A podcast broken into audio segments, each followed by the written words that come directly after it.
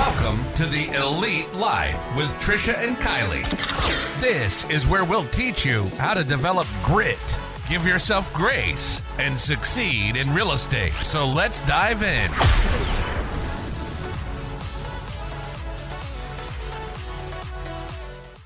Oh, welcome back to another exciting episode of the Elite Life podcast. Today we have the privilege of sitting down with our managing partner at Elite Realty, a realtor who's not just a successful agent and leader himself, but also a master coach, motivator, and scripting expert for our team. Please join me in welcoming the one and only Andy B. Woo!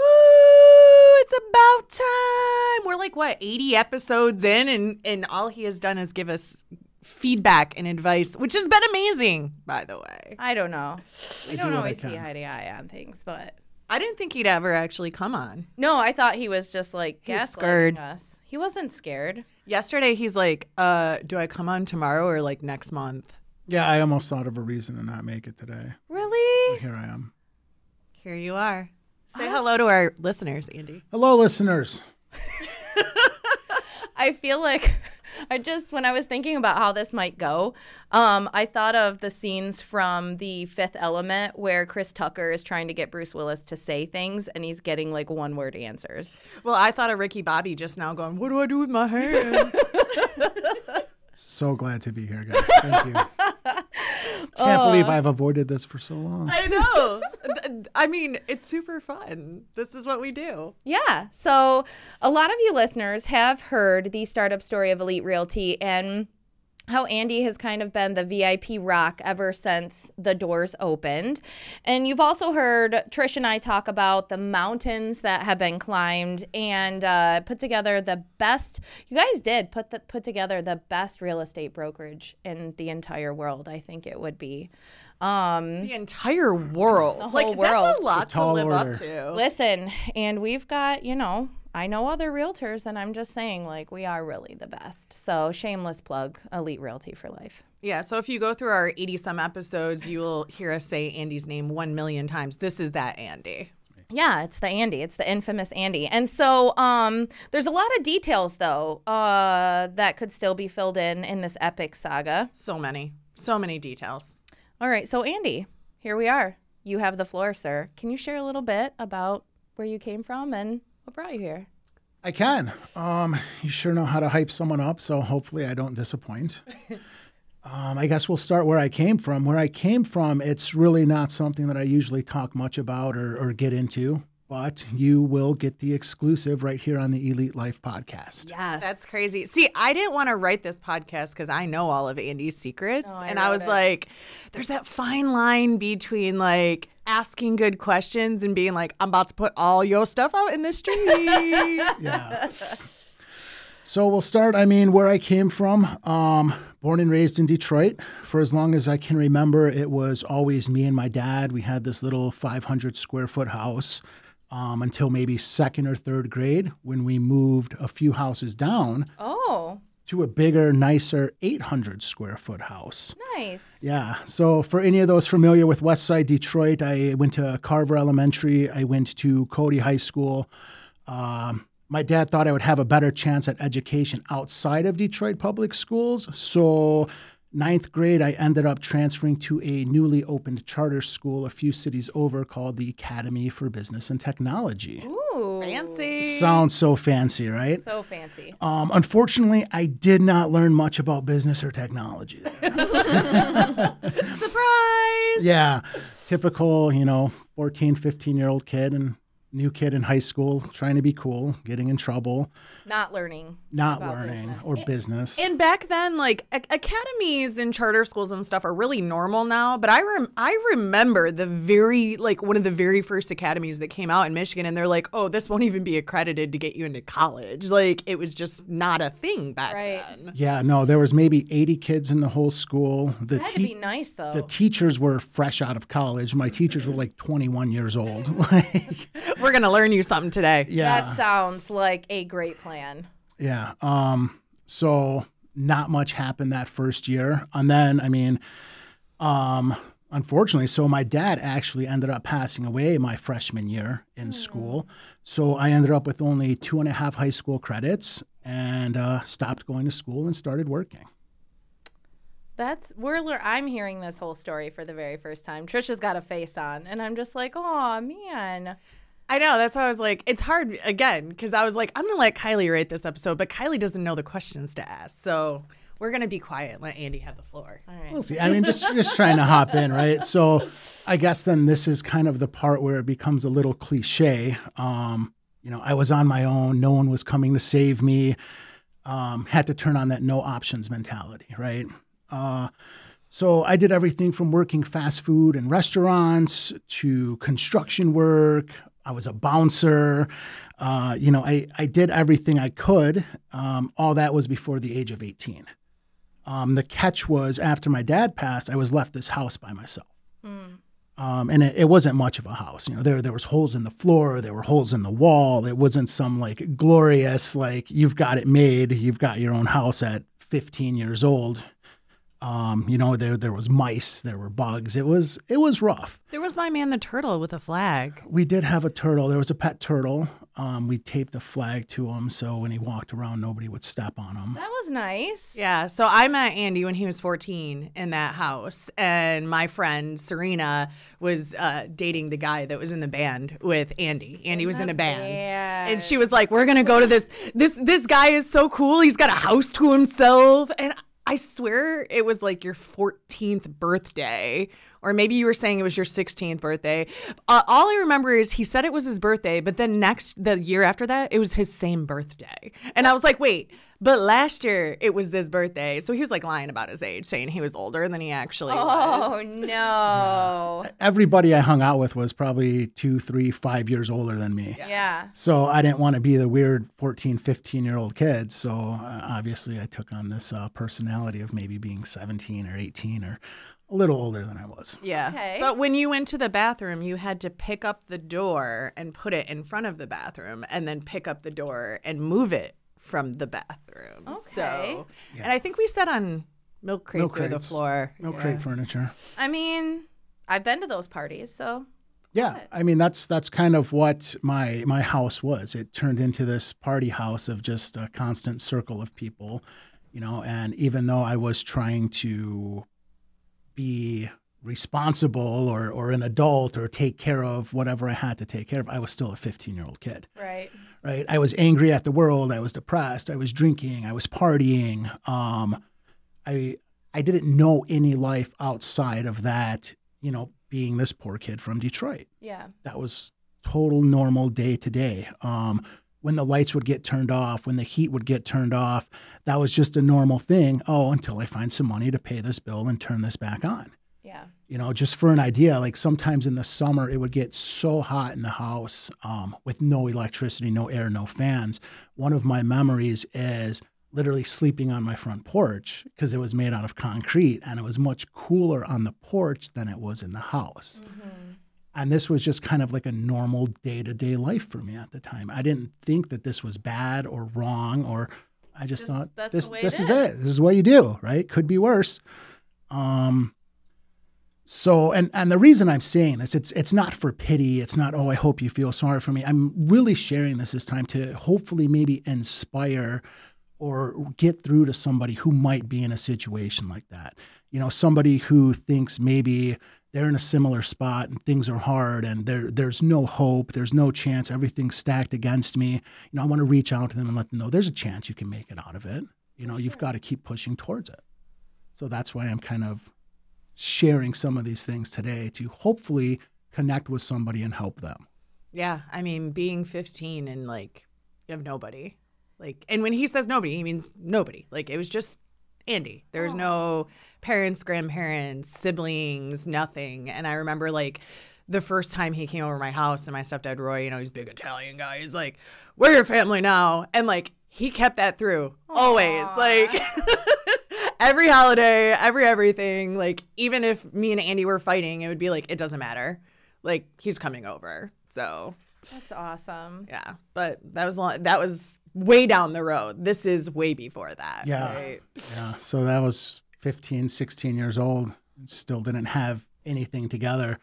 So that's kind of a quick where I came from part. Um, I guess we can hop into how I got into real estate. Was that the next question? Yeah, that's kind of like part two. Okay. Yeah. Well, let's see. So when I met you, what was your job when I met you? You you weren't working at the sub shop. You didn't have a car either. By the time I met you, you didn't have a car. You just were at the house. And then you were roofing.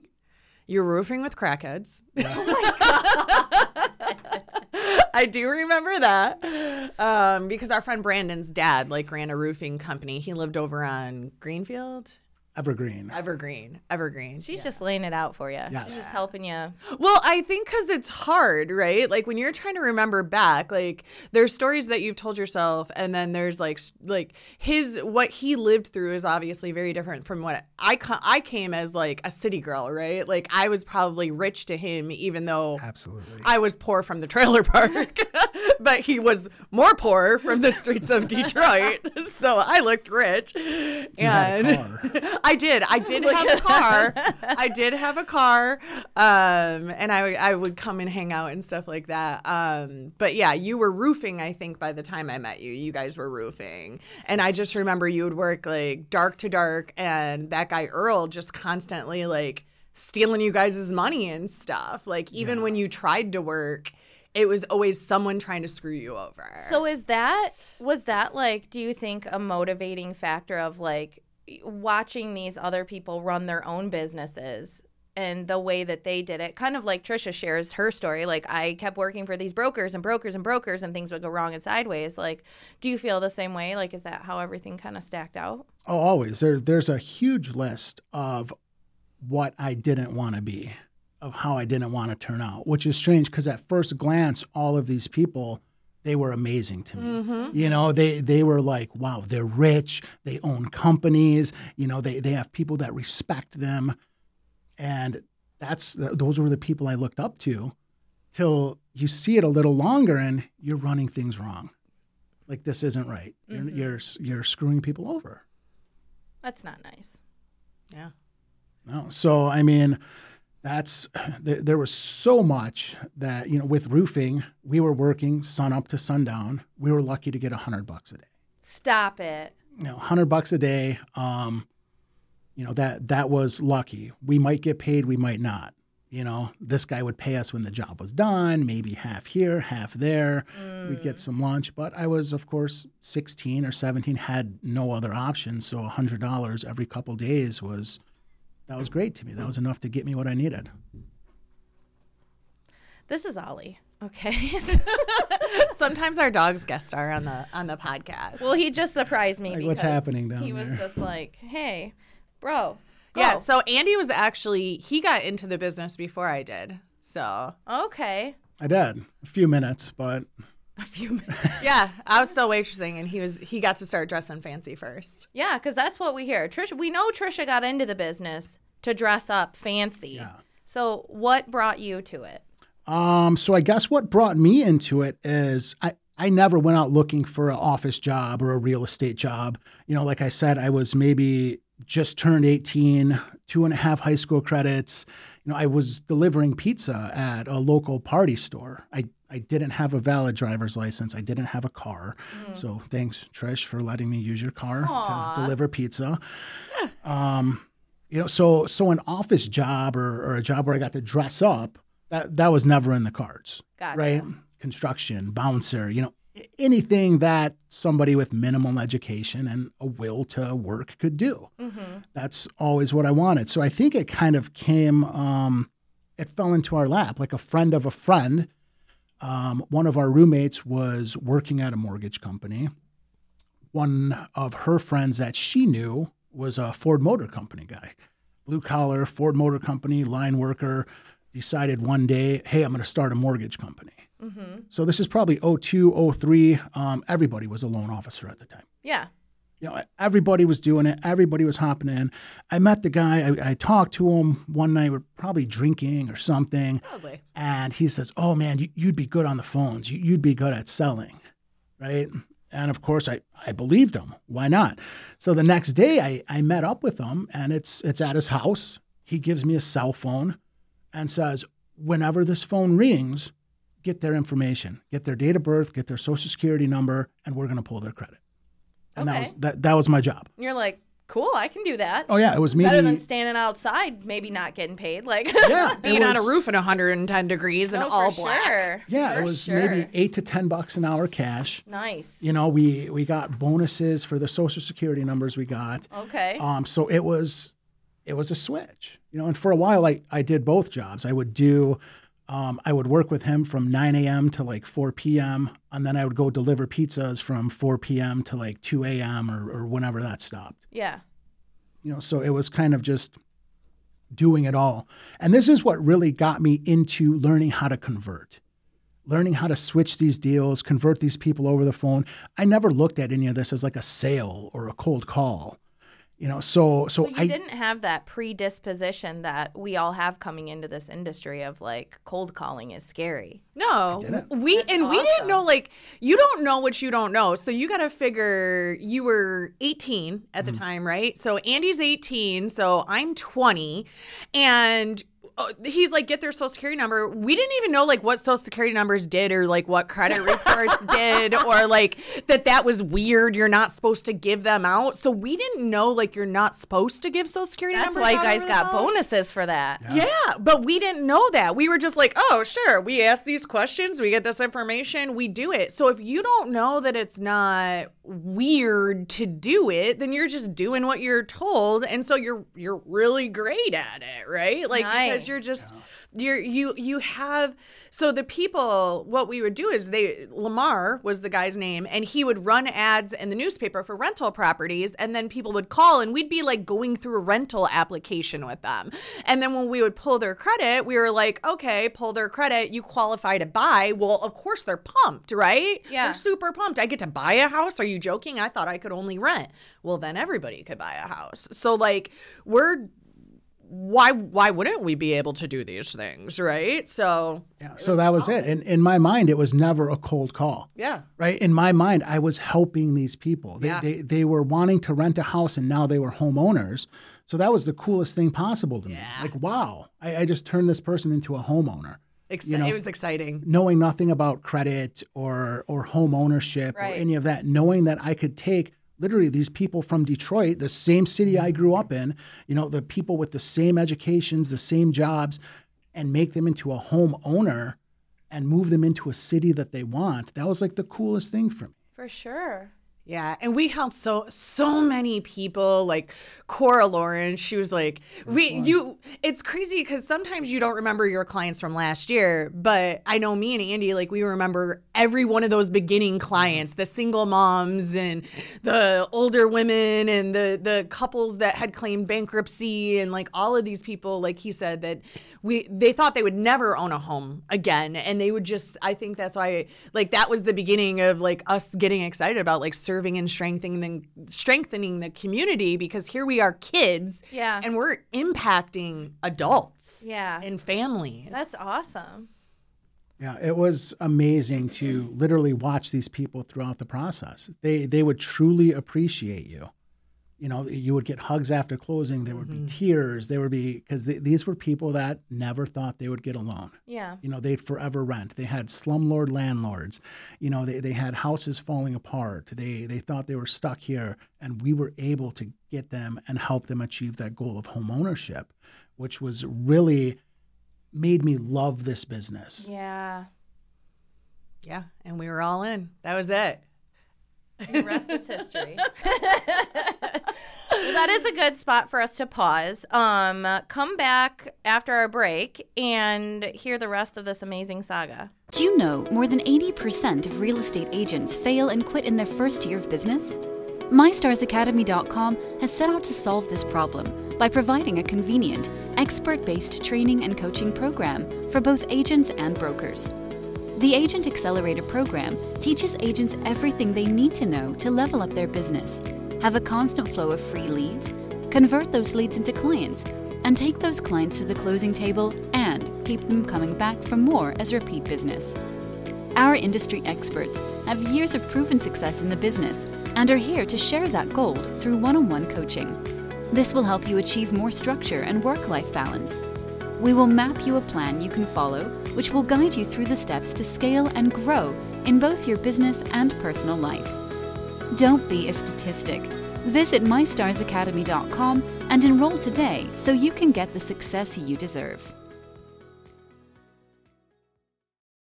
And we are back with Andy giving us his inspiring grow up story of uh, coming from being 14 by himself in a house in Detroit to uh, becoming the co founding partner of Elite Realty, a real estate company with over 100 agents. Yay! That Kylie is deemed the most amazing real estate company in the world. Yeah, we need to get a plaque.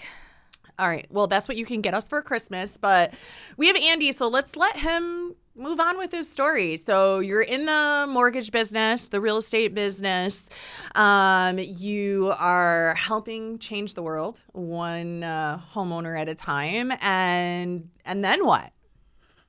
I was helping change the world one homeowner at a time until I wasn't. um, like I said, this is probably 03, 04 maybe. Um, subprime loans were a big thing. Um, we were able to change the world because the banks were lending everybody money. one day that all stopped. It, literally, to me, it feels like one day. Like one day I went into work and it's like, oh, no more banks give loans anymore. Like, sorry, you can't call this company. They're out of business. They're out of business. They're out of business. That sounds fun. Yeah. Um, there used to be a website where you could watch the banks implode day Yeah. after day. Oh, after did day. I- Delightful. Implosion meter. hmm Yeah. yeah, it was crazy. It was crazy. Yeah, and I mean, all the time being 18 still, I uh I never saved any money. I never thought this would ever come to an end. You know, like I said, I went from roofing and delivering pizzas to selling mortgages. Right. And you had a kid in there. Yeah, yeah. There was a kid in the middle of there somewhere. Like you guys just casually threw that in. Yeah, which was, I mean, thankfully, those throughout this part, I mean, we we moved out of the guy's basement. His office actually got an actual office space. You know, I got to meet some other people in the industry. Um, you know, and I think there was times I was working three jobs. I was doing the uh, calling for the mortgage company, the pizza delivery. Then on the weekends, I was stuffing envelopes and doing reception work at a Remax. Okay. You know, but then I got to learn every end of the business Right. you know, there were some pretty big hitters at the time working out of that office that I was stuffing envelopes in. So You were just like a sponge, just like I was a sponge. absorbing it all. One hundred percent, I was a sponge. Um, people ask, "Oh, well, how did you get good at it? How did you learn?" How, like, that was it. I I learned. Right, anything there was to do, I learned. I, I listened way more than I talked. Mm-hmm. You know, and that was to help me pick up everything. And I, I went in as a blank slate. Right? And I think that's kind of part that is hard for some people in real estate to get into is going in blank. That was an advantage that I had of not knowing anything, having no education, no college degree, no sales experience is I knew nothing, Yeah. right? So there wasn't a right way to do this in my mind. Okay. Yeah, and I think that you know we were. What do you think? Like, I don't even know if we were a full year in the business when we found out we were having Trent, and so at that point, it wasn't even about like us learning or, uh, you know, how how good we could get or whatever. It was like we have no choice but to like make this work because there are no other options. like there's now another human coming and this is all we all got. Like I had quit school. I had quit my waitressing jobs. He had quit roofing. He like he said he was stuffing envelopes. So it was like this mortgage and, and real estate thing had to work. And then as the bank started closing, uh, it was like, then what? You know, Yeah. then what? Then what? So then what, Andy? Then what? Um, well, things got hard through there too. I mean, there were times where we weren't able to cash our checks.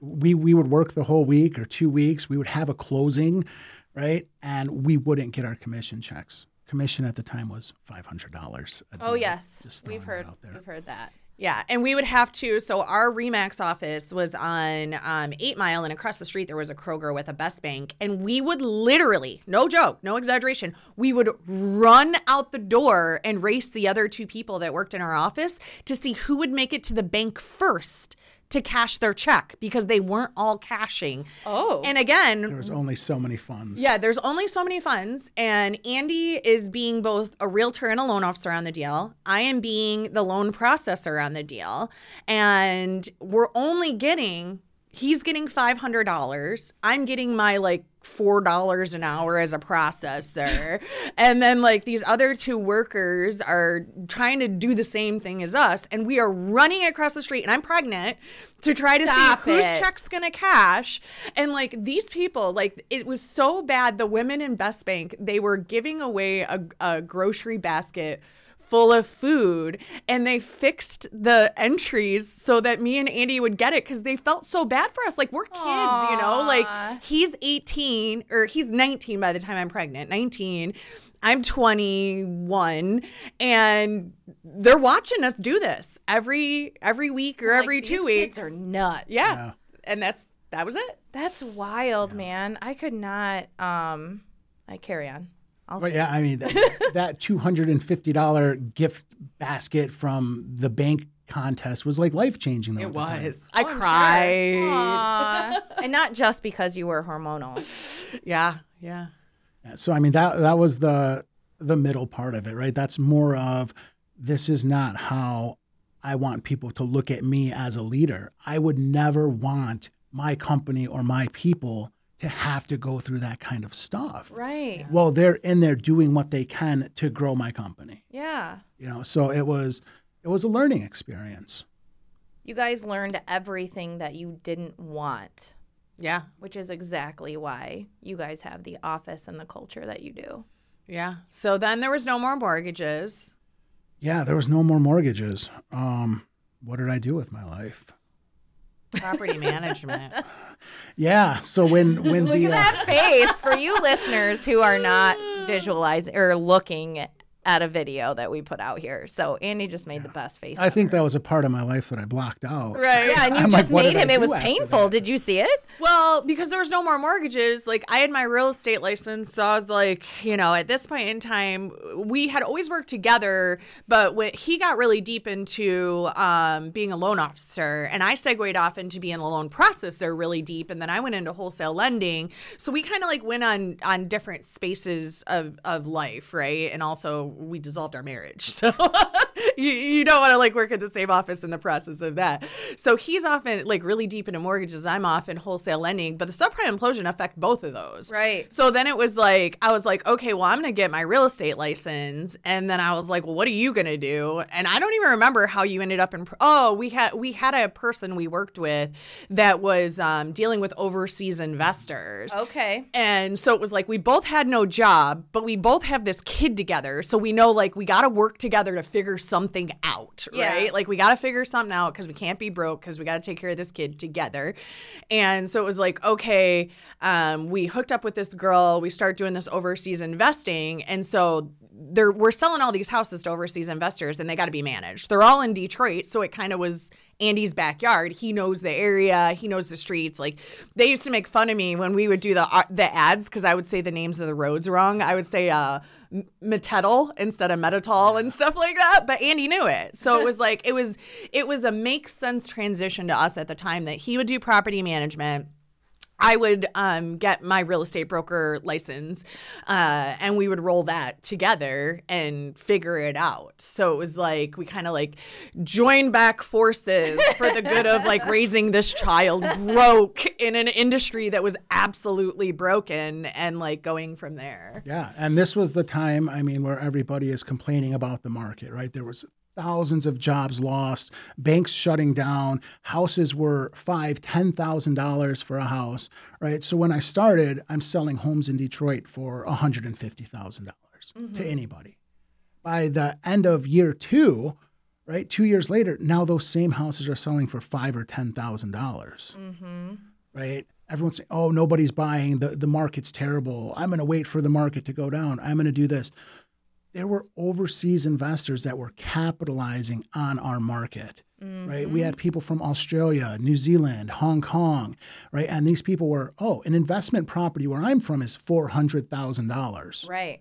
I can buy forty homes here." Yeah. right? And rent out 40 properties at $800 a month that's going to get me a far better return than I ever would back home. Mm-hmm. Right. So while everybody was here complaining that the market's slow, nobody's buying, we were selling homes by by the block. Right. Mm-hmm. Nice. You know, we, we had to find that and run with it. And back to learning what I didn't want to do, that's kind of how we fell into property management. This was back in 04, 05, maybe 06. 607 like probably. at 06, 07 Yeah. the world was being ran by Craigslist, right? so literally, people were putting ads on Craigslist. Buy this house in Detroit, five hundred dollars. People from the other side of the world were responding to these ads and buying these homes. Yeah. They were also getting scammed, Yeah. Mm-hmm. right? They were sending money to contractors that didn't exist. Yeah. They were buying homes that didn't exist. They had no eyes and ears on the ground. There was nobody here to look over them. Yeah. right? They were getting taken advantage of. People were too busy trying to make a quick dollar instead of building a relationship with these people. I'm going to sell you one house and scam you out of $10,000 instead of selling you 30 homes at $1,000 a house, mm-hmm. right? So we were able to really find something that was missing in the industry at that time, take it and and make it good. Right? We found a void and we filled it. You didn't have eyes and ears here on the ground to watch over your properties. We'll do that for you you know and it started with four or five homes and almost before i knew it we had 100 plus doors Holy Moses. we, we apartment buildings single family residentials uh, duplexes all over detroit um, it was it was pretty crazy oh. But it was exhausting because, like we said, our, our investors were overseas. So me and Andy have this, you know, off, little office in Livonia on Schoolcraft in Newburgh, and we would. That was when Skype was a thing. So we would we would work all day in our business, like placing tenants, and you know, Andy would be on the streets driving around to Detroit trying to collect rent, and then they're mad because you know these tenants don't have any rent, and I'm going, I don't know Detroit, right? So I'm like, Andy, why can't you just collect the rent? And he's like, Trish, these people don't even have furniture in their places. Like there is no rent to collect, you know? And um, we're doing the best we can during the day, but then we would have to stay up all night because that's when our clients were up. So we would be Skyping all night long Giving them updates. giving them updates. They'd want to talk to us. They'd want to see us. They'd want to know they're not getting scammed, that we're Right. people. So it was like it was literally 24 hour a job. 24 hour job. And we and you had no choice because again, we have this child that like it's just us. There's nobody nobody was coming to save us. Like my parents are out of the picture. Andy has no family, so it's just me and him and this baby in the office And this baby. with Trent coming up with our flip phones going, it's a client, it's a client, it's a client, you know, and and hopefully not hiding our car keys in, in pots and pans so we can leave and, and come into the office. And a lot of times we were staying in the office. Like I remember laying my head down and sleeping on my desk because I was so freaking tired. Because that's it. That's all we had. Right. And like he was saying, the industry was so bad, we couldn't even find good workers. Like he would find a construction crew, they would, you know, steal the money, or we would find somebody to collect rent and they would steal the money. And those people are calling us, like, where's our money? Right. And there's no like, well, you don't know Detroit. Like they didn't understand Detroit, these investors. We had, I remember some people from Australia, and they came with fanny packs full of money, like rolls of money. And Andy's like, "What are you doing? You can't walk around with a fanny pack with rolls of money in it, you know." And no. and we were just figuring it out as we go. Yeah, and that's what we had to do. Um, and that once again helped mold and develop the the culture, the company, the things that we built now. Yeah. It was it was so hard at the time, you know, but there was no other option. We couldn't just pack up and say never mind. Right? At the end of the day, having that property management company made me realize that I am responsible for it no matter what. It doesn't matter if I blame, oh, well, I sent Kylie to collect the rent. That, that doesn't matter that she didn't get it. At the end of the day, I'm responsible for paying these investors out. Mm. At the end of the day, if the contractor quit, I'm responsible for getting the furnace in that house working Right. right? Nobody's saving you. At the end of the day, you can either be your best or your worst employee. What's it going to be? Yeah, I for sure. that. So for all you out there complaining that the market's bad right now, Trisha's constantly saying, We didn't have GPS, we didn't have this, we didn't have Google, we didn't have nothing. No, we didn't have smartphones, and that's the other thing you got to remember. Like at this time, there's no, there was none of that. It's just Skype and like the oh, I think we were on to like TomTom GPSs. Like Trent said to me on the trip, he's like, you know, you didn't have smartphones before this. I was like, yeah, but we had this GPS box that we stuck to our windshield. And you would have to plug it into your computer to get the updates and stuff like that. And it wouldn't tell you about construction or crashes or speed traps like we do now. So I don't want to hear it. yeah yeah so so all of this overwork like you know it it turned us into some like you know hard workers and grinders but also we were kids trying to figure it out. And um, i would say like trying to just for the the sake of time i would love to kind of go into um, andy transforming his life because like he was kind of the first one to really take a really hard hold on this with 75 hard like after we opened elite because we can kind of go through like we built that property management company. Property management went away. The market started to come back right? S- prices started to stabilize. We were able to open elite realty from knowing like what we didn't want. And i guess i'll kind of like let you kind of go from from property management into where you are today Yeah, and of course, you guys are getting the the podcast highlight reel version, right? right Oh yeah, we started a property management company and we helped all these investors and we worked into the night and things were so hard and right, th- there was still a lot of behind the scenes though. You know that we were still kids. We were still had no clue what we were doing in business. Um, Andy slept on a basement floor for a while during this. You know the piss stain mattress story? He didn't even have a mattress. Oh, so he's on the piss stained yeah, concrete no, floor. I mean, there there was time, no car, no money, you know, n- no house. I was living in friends' basements on couches.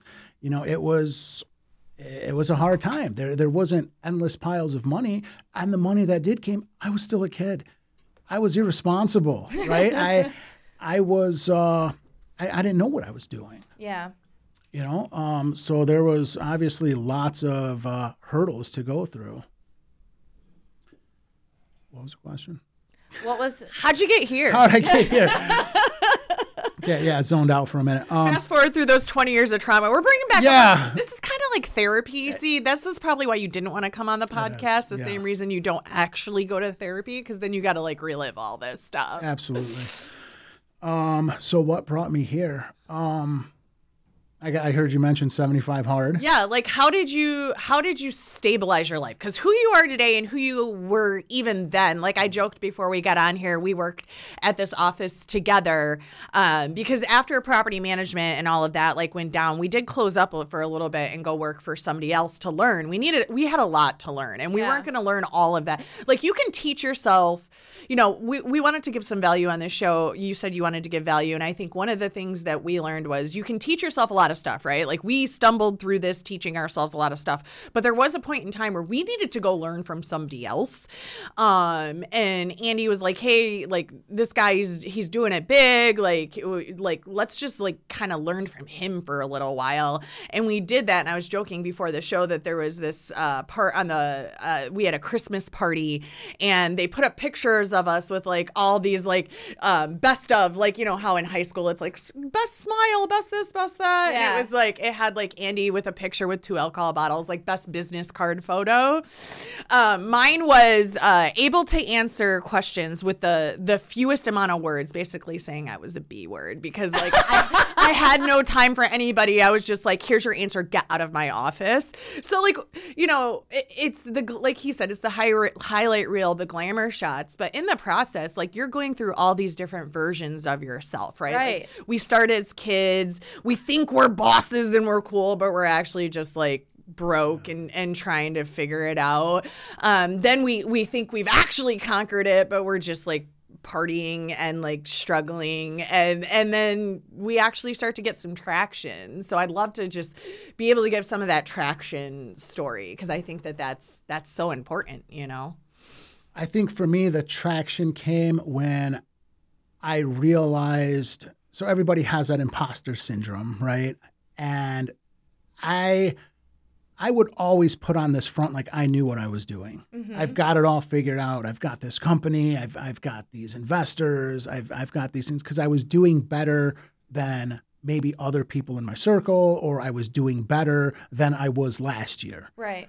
Right? So that was always my go to. Well, I could have ended up like this person. Well, if I was doing this, so that made me feel like I was accomplished, mm-hmm. right? Because I was the best of the worst somehow. That that made me feel okay. In this business, you get to meet a lot of people, right? So you're meeting a lot of investors, you're meeting a lot of clients, you're meeting a lot of people from different walks of life, different industries Right. right? And then you realize maybe I don't have it as figured out as I do, Yeah. right? Maybe I don't always want to be the most successful person in the room, mm-hmm. right? Because I'm in a room full of people that aren't really succeeding. Mm-hmm. You know, and then I really started pushing myself to get better. I, I started looking more into personal development and books and podcasts. You know, this was 10 years ago, Yeah. maybe. You know, I, I really started getting into that, which is weird because the first book I ever read, I was probably 16 or 17, and it was Rich Dad, Poor Dad Nice. right? And I thought, oh, that was cool. And I remember reading Seven Habits of Highly Effective People, right? But at the time, 14 or 15, it, it, I didn't understand any of the context of that book Or like how to apply. or how to apply it, right? So I revisited that stuff again as I got older. I remember watching The Secret movie or reading The Secret. I and- remember that. and thinking that this is a joke. if I think I have a million dollars, I'll have a million dollars.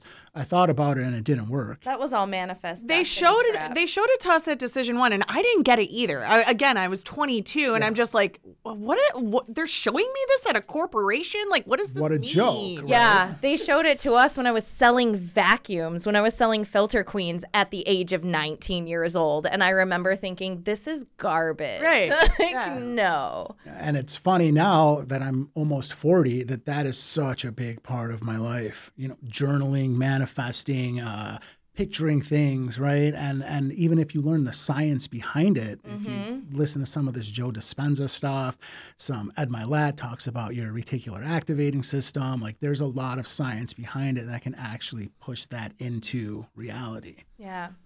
Um, so not to get too far off on the uh, tinfoil hats. I didn't bring mine today, so I you're on your own. Um, but I mean, even a few years ago, something that really put a big change in my life was that 75 hard program. You know, um, even though I thought I was succeeding in business and helping people, and you know, I I, I wasn't sleeping on a basement floor anymore. I, I had a license. I had my own car. Right, I was 320 pounds. Right, I was drinking. I, I was partying. I was I was staying out. I was just I, I was trash. Don't be trash. Don't be trash. I was trash. But, you know, after the weekends left, I was able to pull it together for Monday and Tuesday and Wednesday, mm-hmm. right? And and be good again. Right. Or I was able to convince myself that it's okay to go out on the weekends because I'm going out with these bosses, mm-hmm. right? I'm going out with these owners of other companies. I'm going out with investors. I'm so it was okay to just go out and live this life of Debauchery. debauchery. Because it was networking. it was networking, right? And um, I mean that 75 hard program, I ended up seeing it through an Instagram ad or something, right? Like Charlie Rocket and Andy Frisella were doing it. And I was like, oh, so this guy lost a bunch of weight doing this program. You just got to exercise and read a book. I can do that. right. So I did. Um, my first round of 75 hard, I figured what's going to be the hardest diet, right? So I went from eating nothing but meats and carbs to I'm going to do vegetarian Nice. I, or a vegan. I, I did a strict vegan diet for 75 days because I thought that would be the hardest for me to do as a diet. Because in this program, you're able to choose your own diet. Yeah, because you did CrossFit, so you were paleo. Yes. So it was all meat. Yes. Meat. And we had done um, Atkins for so many years. So it was like meat and cheese, meat and cheese. That sounds like a good. I mean, that sounds like a good bargain. That's it. though, Like, it sounds easy, meat and right? cheese. So I figured what's going to be the hardest? What's going to make this more difficult? The absolute opposite. So I chose the total opposite, right? And after 75 days of that, you know, I I didn't want to go back. I I went 75 days without drinking. I then realized maybe drinking didn't serve a purpose for me. Hmm. maybe it didn't really push me in the right direction. I never would say I had a drinking problem. I was an alcoholic. I was a social drinker. I'd, I'd go out on the weekends. I'd buy a pile of shots, right? I, I'd end up with a bag of Taco Bell on my couch at 2 a.m. right. and, you know, and do it again the next weekend. You know, I never saw a problem with that till I realized how many days am I losing by doing that. If I'm losing two or three days a week from drinking, being hungover, right? That's that's nine, 12 days a month, right? So that's almost half your month. You're looking at almost losing six months a year just out of those two or three days of drinking and hangovers. Right. So once I realized that didn't serve a purpose for me, that gave me extra time to be able to focus on the things that do. Right. So it was really kind of a big wake up call for me that some of these things aren't serving a purpose for me. So I think I completed 75 hard the first time, maybe three years ago is maybe when the program came out. I haven't drank since.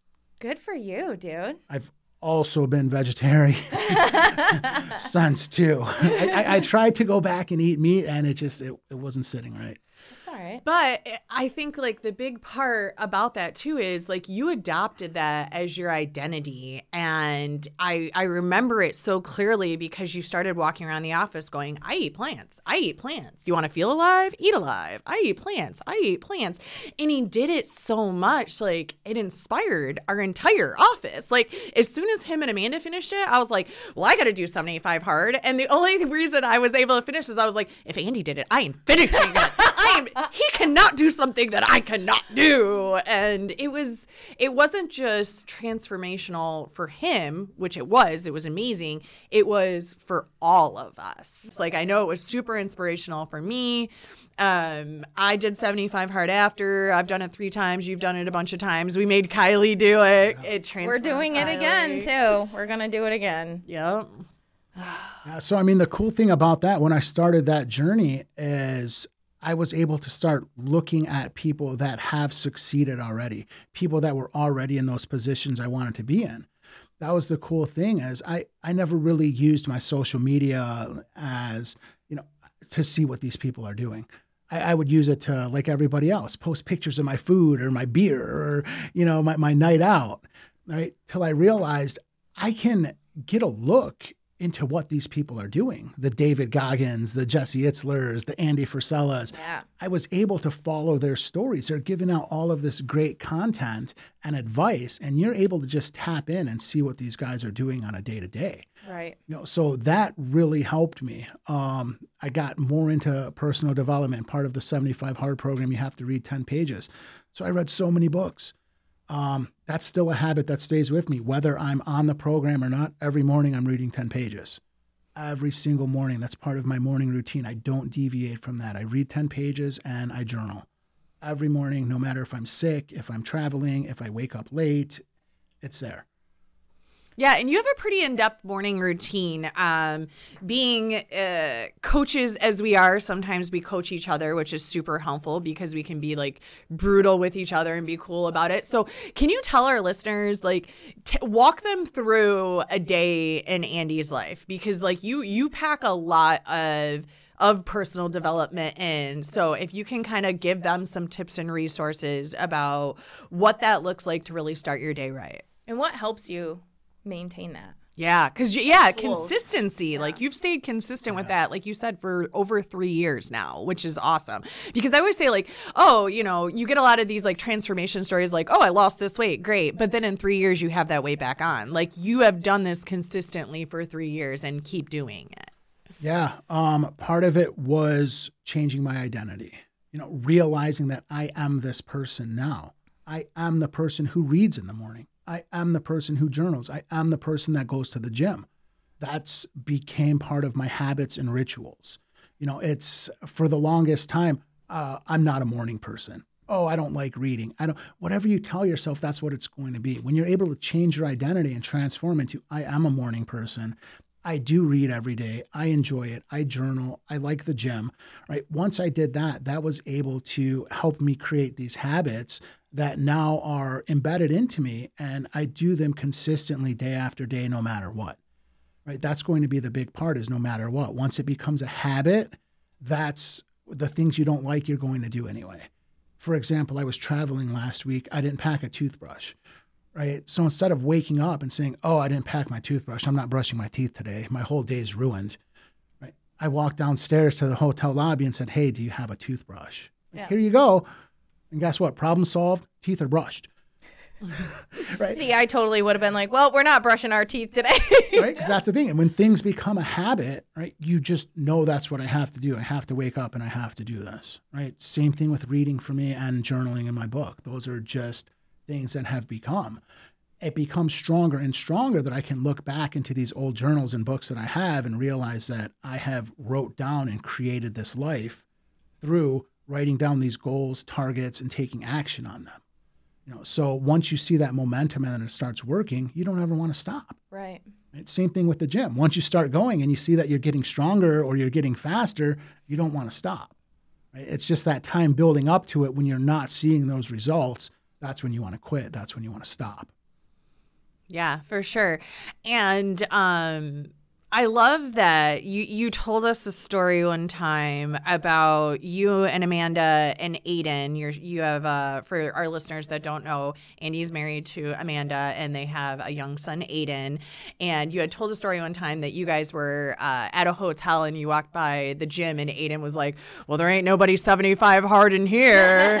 and I love that. So, can you talk a little bit about how like not only do you do it, but you bring your family along with you and like we have Trent Trent is 19. I can't believe he's going to be 20. But then you also have this little guy. So maybe give some of our listeners a little bit about how you navigate like the balancing act of having a little and a big and then like bringing your whole family along on this journey of transformation. I don't know if I balance it. I- don't know if it's balanced. I just kind of do it. Um, do what I can where I can. Um, yeah, s- 75 hard and kids. Uh, Aiden, who is eight now, he's completed the program probably 10 times. Um, I push him in a stroller through Hines, you know, in the middle of a blizzard because I had to get my outdoor done Right. right? So it's just really that that no excuses mentality, and that translates. So if you guys do have kids or or family or younger siblings or somebody, they do watch you, regardless if you think it or not, right? They watch you, and it's going to show up in the oddest times, and you're going to realize, oh wow, that choice was right, Yeah. right? That's what I should have did, and it it inspires you to keep doing it and keep going. Yeah. What was the book that Aiden wrote? I think it was nobody cares, work harder. Wait, wait, wait, wait, wait. Your son wrote a book yes. Called Nobody Cares, Work Harder. Yeah, it was, it was something like that. Can might- we can we find this on Amazon because my my 9-year-old diva needs to read this. Oh, it's not on Amazon. It's it's on his desk in his room. Okay. But yeah, I, I think that was when I was going through a lot of David Goggins in my life. Yeah. So so he might have picked up some of that stuff. Right. So one day I see that he's he's drawing the cover and it says "Nobody cares, work harder." I love that so much. He also, um, oh, can you chat a little bit about speaking of Goggins and the stuff that Aiden, um, your accountability mirror? Because I think that that was I wrote that down right here, the mirror of shame. The mirror of shame. That's what I can call also it. be called. Um, the accountability mirror for me, that was a huge part in really transforming my life and my identity. A lot of people, they have their positive affirmations, right? Like, oh, my mirror is going to say, I'm beautiful, I'm special, I'm kind, right? The accountability mirror, the way that worked for me is it told the cold, hard truths. It said, you're fat, work harder, right? You're lazy, go read a book, right? It, it had these sayings that every morning when I woke up, it was like, your own worst enemy. The biggest bully in the room was just picking on you. Yeah. First thing you do when you open your eyes. And then you realize that's me. Yeah. Like that that's me. I did this to myself. Right? And once I did that, that really transformed into that no excuses. Because a lot of my life I hung out with people that nobody would tell me I was wrong, right? Your friends are always so nice to you, right? Nobody decided, hey, dude, maybe 320 pounds is a little unhealthy. Hey, man, maybe drinking that much, you should slow down. Hey, maybe you don't have to do this every weekend. Right? Nobody said that because it's all fun, right? You, you surround yourselves with these friends who they they think they want the best for you, right? Because they don't want to tell you what's wrong about you. And I've lost friends by telling them, hey, this is the cold hard truth. A lot of people don't want to hear it. Yeah. You know, so that accountability mirror for me created that awareness of who I am and who I want to become. And I mean, just through that, you know, you said Aiden. Aiden made his own accountability mirror. his was a little better than mine. His was like, I'm a cool kid. I'm a good friend. I'm, you know, just tips like that so he could remember as he's going through the day of the things that he wants to accomplish. I love that. Yeah, and I think the listeners need to know like these are never things that Andy's like, "Oh, Aiden, you should do this." There are always things like he'll pop in and he'll see that he did it, you know? So everybody who uses their kids like, "Oh, I can't do this. I have kids," or "I can't do that. I have kids."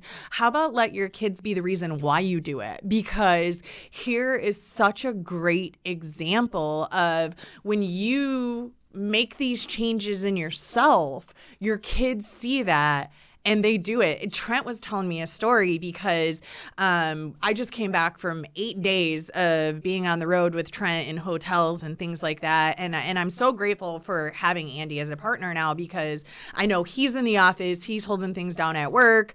I can be on the road with Trent or vice versa. So like um, we have our Wednesday uh, team talk, and I'm in the car, I'm on the team talk, and afterwards Trent was like, "Oh, what were you doing?" And I was like, "Oh, I was on I was on team talk. Like if I don't show up, how can I expect my team to show up? And he's like, yeah, he's like, you know, um, at our my last hockey team, uh, our coach was always on us for like being on time to practice. One day he showed up late. We had already started practice without him, and the coach comes out and he's like, "What are you guys doing?" And they're like, "Oh, you're late. You're late. What are you doing? Like it's, it's about time you show up." And it was like, it was just like another testament to like, you know, him paying attention to the fact that whether we are out of town or we feel like it or we don't don't or whatever it is, like we have to live this life. We have to lead by example. We have to show up and do these things, or we can't expect our kids to. We, like we can't say, hey, here, parents, parents, here's a great tip why you can't get your kid to eat vegetables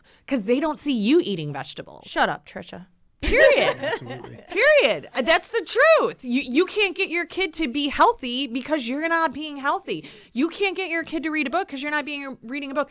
I see all the time on Andy's Instagram and his wife's Instagram, Aiden sitting there reading a book right like i mean it's so inspirational because they don't they don't really talk about these things right like andy doesn't really tell his story you don't see them like bragging or anything like that but they'll snap these little pictures of aiden doing these things and he's doing them because he's watched his parents do these things mm-hmm. and then it inspires the rest of us to work harder and do those things and show up because then our kids and our teams show up and do those things. Yeah, there was something you told me when we first started coaching before I even came to Elite and um we were talking about the things that you know would keep me from reaching my goals and all of the things that we had written down. And i was like man if i could just get my whole family on board and the first thing you told me was if you ch- if i change me i change we. And now casey casey casey will call me out mom uh, I saw the cereal bowl on the coffee table this morning. So I know you ate after I went to bed, and you're not supposed to eat after I go to bed. And I'm like, shh, you just don't want all your cereal gone by 8 a.m. but she'll get up, she'll work out. Like she wrote out a routine, and it's it is true. Like there it's like ripples in a pond, truly. Yeah. And I think another thing that Andy said that I want to touch on too is um being around people that that will tell you the truth. Yes. One of the most pivotal moments in my life, in my career, and in and with Elite Realty is I went deep in Beachbody because it transformed me physically and mentally and with personal development. And he one time came in the office and was like, I wish you cared about our real estate company as much as you care about fitness coaching. And that hit me like a ton of bricks. And for me, it wasn't I cared about fitness coaching. It was I was excited that I was changing women's lives through showing them and doing well myself. And what I realized when he said that was I could do the same thing with my real estate company. I could show up in the office and learn scripts and do things I was scared of and do things outside my comfort zone. And it translated into real estate as well. And when I started doing that, my competitive advantage was like I can be as as good at this as TJ and Andy. I can do these things. I- can't I used to be like, "Oh, well, I can't be a good broker and be a good realtor at the same time." But yes i can right? So by being by opening myself up to instead of when andy gave me feedback me say me taking that as you're doing it wrong. You're not good enough. Instead i started taking it and i started asking for it like how can i do this better? Because i knew he would be brutally honest with me and be like Trish, like, stop messing around. Like, you could do better if you cared about this or you did this or you blah, blah, blah, blah, blah. And once I did that, he also opened up to me being able to give feedback. And now we're able to sit in the room and instead of screaming at each other and tearing each other's heads off, we're able to work together in how can we make this company better? How can we make ourselves better? What can we do better? And And being honest and being okay with saying, ooh, here's where, you know, we're really effing up, or like, we've got a big hole that we need to fill. Mm-hmm. But like, what I love is that you guys, one thing that you guys have taught me is if you're going to bring a problem to the table, you also have to bring a solution. You have to bring a plan. What'd you say last week? Plan, solve problems. and solve problems. See, it is. It sticks. See the meetings. but um, that is one thing that I've learned from you guys that I've taken home with me. Like when I, when Ryan and I have to sit down and have a chat about something, you know, that's going on domestically with us, it's here's here's the problem. Here's a solution. Will this work, or can we make this work? You know, I love it. Nobody likes hearing that they're wrong or they're doing something that they shouldn't or somebody thinks they can do it better. Right? It's it's when you're able to take that and really build off of it, that's when you're going to see change in personal life and business life and and whatever. You've got to take that criticism and really know where to go with it. Yeah, and think of it more like coaching instead of criticism, right? Like sometimes we we have blinders on to to where we lack sometimes because I think we especially for us coming from such humble beginnings and being around people that weren't winning, it's so easy for us to be like, well, I'm better than that one, I'm better than that one, I'm better than that one. But instead, I start to think there's always someone better. And that also has translated to our kids. When we had Trent on the podcast, go back and listen to I'm Built Different because it's such a great podcast. Um, he said, like, when you asked, what did you learn from your parents? He said, I learned there's always someone that's going to be doing better, doing more, being better. So there's always room for improvement. And I think when you can have that mentality, the whole world opens up to you. Yeah. For sure. I love it. So, So- much fire, people. Yeah. So let's fast forward because we did have an actual script that we Yes. completely deviated off of. It's okay. Um. Uh. Number one, what I the last question I want to ask that's not on the script is what does success look like in this season of your life, Andy? Great question. Um, that's a question that I ask people. So having it asked to me is what? What? um, to me, right now, success looks like continuing the forward momentum that I have. Right. I'm. I'm not content where I'm at, but I I am I am happy for it. Right. To me, success is continued momentum in that direction. Continue to be better than I was yesterday. Continue learning more than I did yesterday.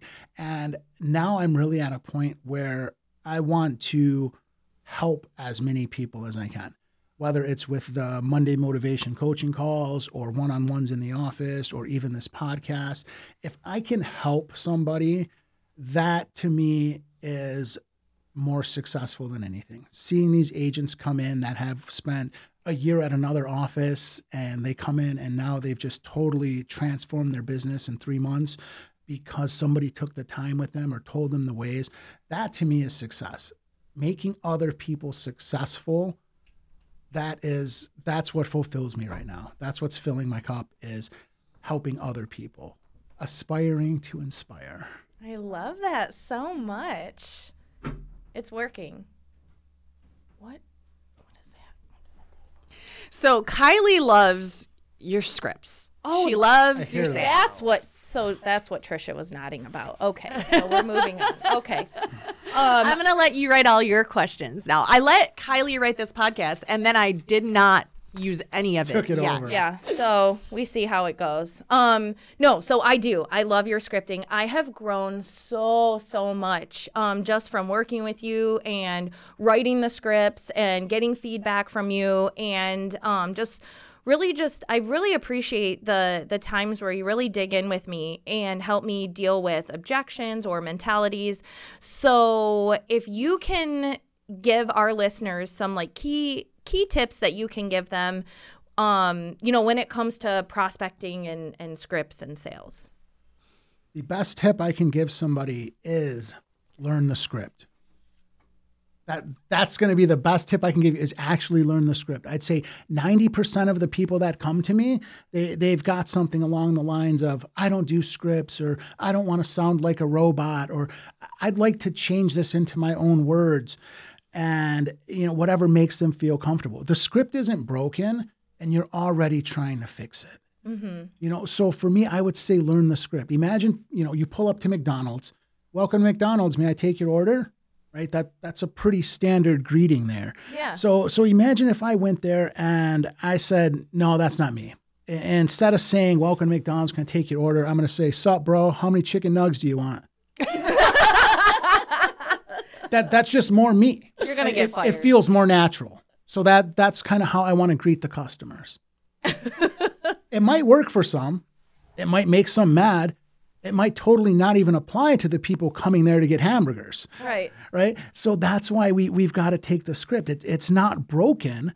So why are we trying to trying to fix it? We've got to learn and and trust these techniques before we try and change them. Success leaves clues, friends. i Absolutely. love that so much Absolutely. I mean, when when I first started with my mentor, I tried to learn from him so much. I, I did what he said, you know, because I thought he knew what he was doing. yeah So I did what he said. I answered the phone the way he did. I hung up the phone the way he did. I, I would even talk in the same tone and cadence as he did because that's what I thought was successful on the phones. yeah He also began dressing like him, driving the same cars. oh, I'm not joking. Yeah, I, I took it a little extreme.